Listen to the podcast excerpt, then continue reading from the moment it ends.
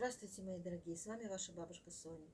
Я извиняюсь за э, такую вынужденную паузу. Две недели мне не было времени записать ни один видеоролик, потому что раз я бабушка Соня, так я продолжаю исполнять свою роль. У меня как раз за эти две недели родились и внук, и внучка. Дочка родила сына, сын родил, у сына родила, родилась дочка, извините. И, конечно, это заботы, хлопоты, это больницы, это готовка, стирка, это подготовка. Мне вам не надо рассказывать, это очень много работы, не было времени, но я надеюсь, что я наверстаю. И давайте начнем э, нашу э, историю. Когда ко мне приходят люди и начинают предъявлять претензии Всевышнему, то я иногда просто поражаюсь, насколько люди считают, что они вправе что они вправе предъявлять Всевышнему претензии. Это значит, что они поставили себя на один уровень со Всевышним, считают, что они понимают его э, образ мысли, его план, его э, задумку, и поэтому предъявляют Богу претензии, мол, что это за мир ты нагородил, и если, если это так, то нет в мире, в мире никакой справедливости, и почему в мире столько зла, и где был Бог во время катастрофы – я вам хочу э, показать один пример, э, который изумительно иллюстрирует э, то, что происходит в нашем мире, до какой степени мы видим только реальность, только в узенькую-узенькую щелочку. Я уже не говорю о том, что человек и физическую эту реальность видит очень-очень узкий спектр из того, что есть. Мы не видим э, очень много из э, видимого мира, Например, кошка видит гораздо лучше наш, собака лучше нас слышит, э, обезьяна лучше нас лазит по деревьям, рыба лучше нас плавает, э, гепард или пантера лучше нас бегают, э, пчела может собирать мед. У каждого животного есть какой, какой-то свой кусочек мира, где он там властвует. И человек, когда он говорит, что он царь природы, или человек это звучит гордо, на самом деле очень сильно заблуждается. И, и человек иногда в своей гордыне думает, что он вправе осуждать Всевышнего и указывать ему, что неправильно в его, э, в его управлении этим миром. И вот э, история, которую я услышала от Рава Ашкинази, которая очень хорошо подтверждает э, э, вот эту мысль. Жил-был один э, богатый человек, который э, всю свою жизнь, богатый еврей, который зарабатывал деньги, и вся, все его время уходило на то, чтобы эти деньги э, сделать и приумножить.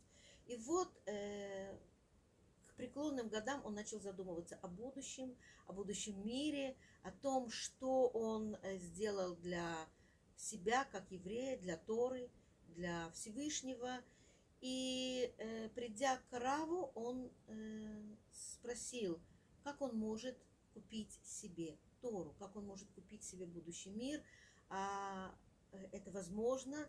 И тогда Рав сказал, что если он хочет заработать долю в будущем мире, то он может э, содержать какого-то ученика Ешивы, и тогда Тора, которую этот ученик э, учит, ча- часть Торы какая-то половина, она, половина она идет Э, в заслугу этого э, богатого человека, который его поддерживает. То есть они как бы делят наполовину, так же как меценат э, взращивает звезду, поддерживает и потом имеет право на какие-то проценты от этой звезды, которую он взрастил, от этого таланта.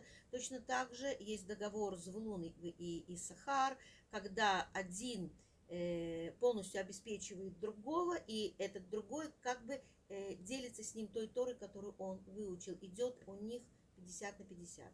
И вот э, Рав сказал, э, есть район в нашем городе, где нет близко синагоги, и евреи вынуждены идти в другой район достаточно далеко, а в шаббат это особенно проблематично, потому что в шаббат есть определенное расстояние, которое нельзя идти дальше этого. И вот если ты, у тебя хватит каких-то часть средств или, или все средства построить там синагогу, то это было бы очень хорошо. Этот э, богач сказал, что да, он берется за этот проект, и когда э, э, строительство синагоги подходило уже к своему завершению, то встал вопрос о том, что в этой синагоге должен быть свиток Торы. Этот богач заказывает еще и свиток Торы. Это очень дорого.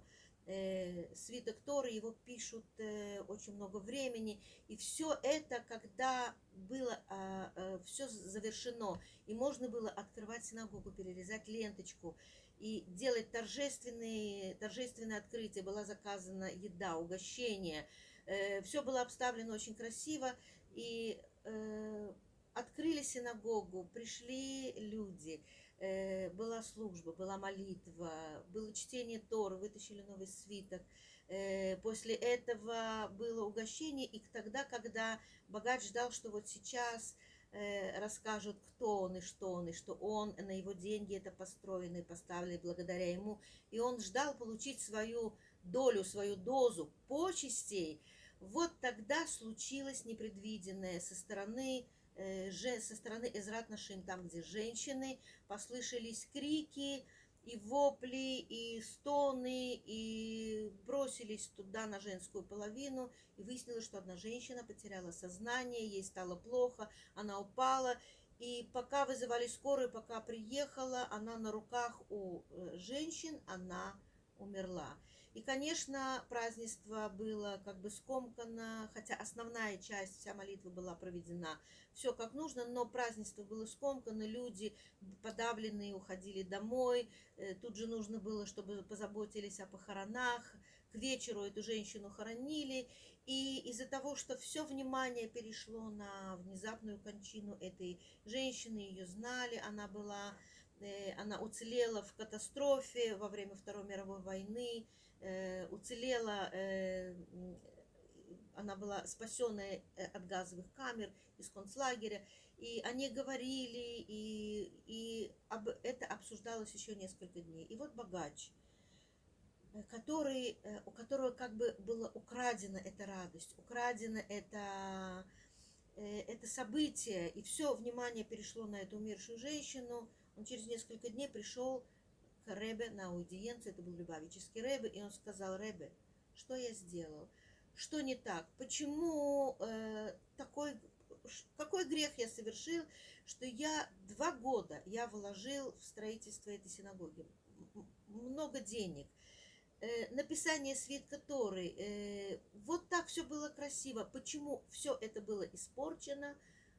Э, смертью этой женщины. В году 365 дней. Почему она выбрала умереть? Именно в тот день, и не просто где-то на улице, в супермаркете, у себя дома, в конце концов. Почему она выбрала умереть именно в моей синагоге испортить нам весь праздник? Чем я так провинился перед Всевышним?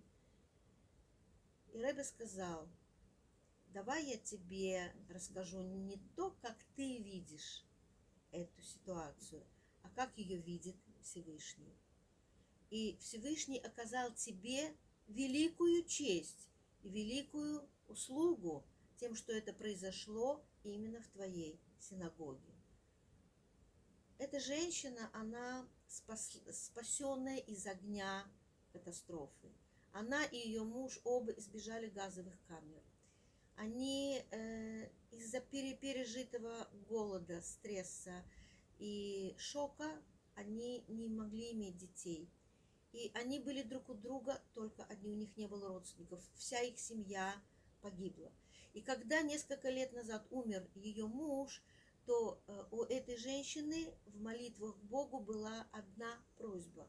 Боже, не дай мне умереть одна в доме, чтобы меня потом нашли,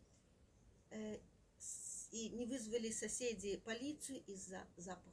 Самое страшное для души – это э, видеть свое непохороненное тело. И поэтому у евреев хоронят очень быстро. После, после того, как душа покидает тело, в течение нескольких часов организовывают похороны до захода солнца.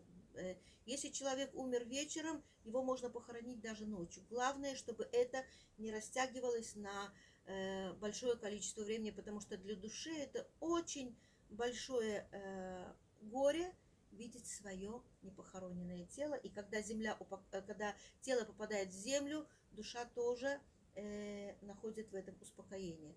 А если это растягивается на несколько дней, никто не знает, что человек умер, это это величайшее несчастье и наказание. И эта женщина молила Бога об одном, чтобы она не умерла одна. И вот эта женщина попадает на праздник в новую синагогу. Она после молитвы, она после э, того, что она слышала Тору, чтение Торы, она среди женщин, и когда она умирает, она умирает на руках у женщин. Она на рука, она умирает в объятиях, она умирает с, с Шма Исраэль. Над ней прочитали, ее упокоили, ее уважили. Весь район ее хоронил, потому что это приобрело такой резонанс, что она одинокая. Ничего бы этого не было бы, если бы она умерла в другом месте. Благодаря твоей синагоге и твоему свитку Торы Э, ей была оказана великая честь, и вся заслуга э, о, ее похоронах, о ее, о том, чтобы э, по ней, очень многие люди в твоей синагоге будут читать по ней Кадиш, потому что когда это происходит на глазах у других людей, это становится близко к сердцу. Все это благодаря тебе. Но, и все это записано на твой небесный банковский счет. Но есть еще одна э, вещь, которую ты избежал. Ты был очень близок к падению, к тому, чтобы все твои заслуги были перечеркнуты большим жирным крестом, потому что когда тебя начали бы славить, ты бы упал в, в капкан гордыни, и тогда гордыня – это то, что Всевышний ненавидит. И все твои заслуги могли бы пойти прахом. Тебя Всевышний спас вдобавок ко всему этому от гордыни и от того, чтобы упасть в селки тщеславия. Посмотрите, как поменялась реальность, как одну и ту же вещь мы из зла увидели в ней добро, и причем добро двойное, тройное, десятикратное. Э, я готовила материал по недельной главе Шмини. Произошло страшное несчастье. Во время того, как люди зашли люди впервые начал работать мешкан, переносной храм. И огонь спускается с неба для поглощения э, жертвы. Люди все падают ниц. Это было как э, стояние у горы Сина. Это было что-то как, как, как принятие Торы. В это время погибают два сына Аарона, э, Надав и Авиу. И с одной стороны в это можно усмотреть величайшее зло. И как мог Бог так испортить праздник? Как это можно было испортить такой праздник? Неужели Бог не мог забрать их души, даже если они в чем-то провинились? И сказано в Торе так, и говорил Моше с Аароном, и Аарон замолчал.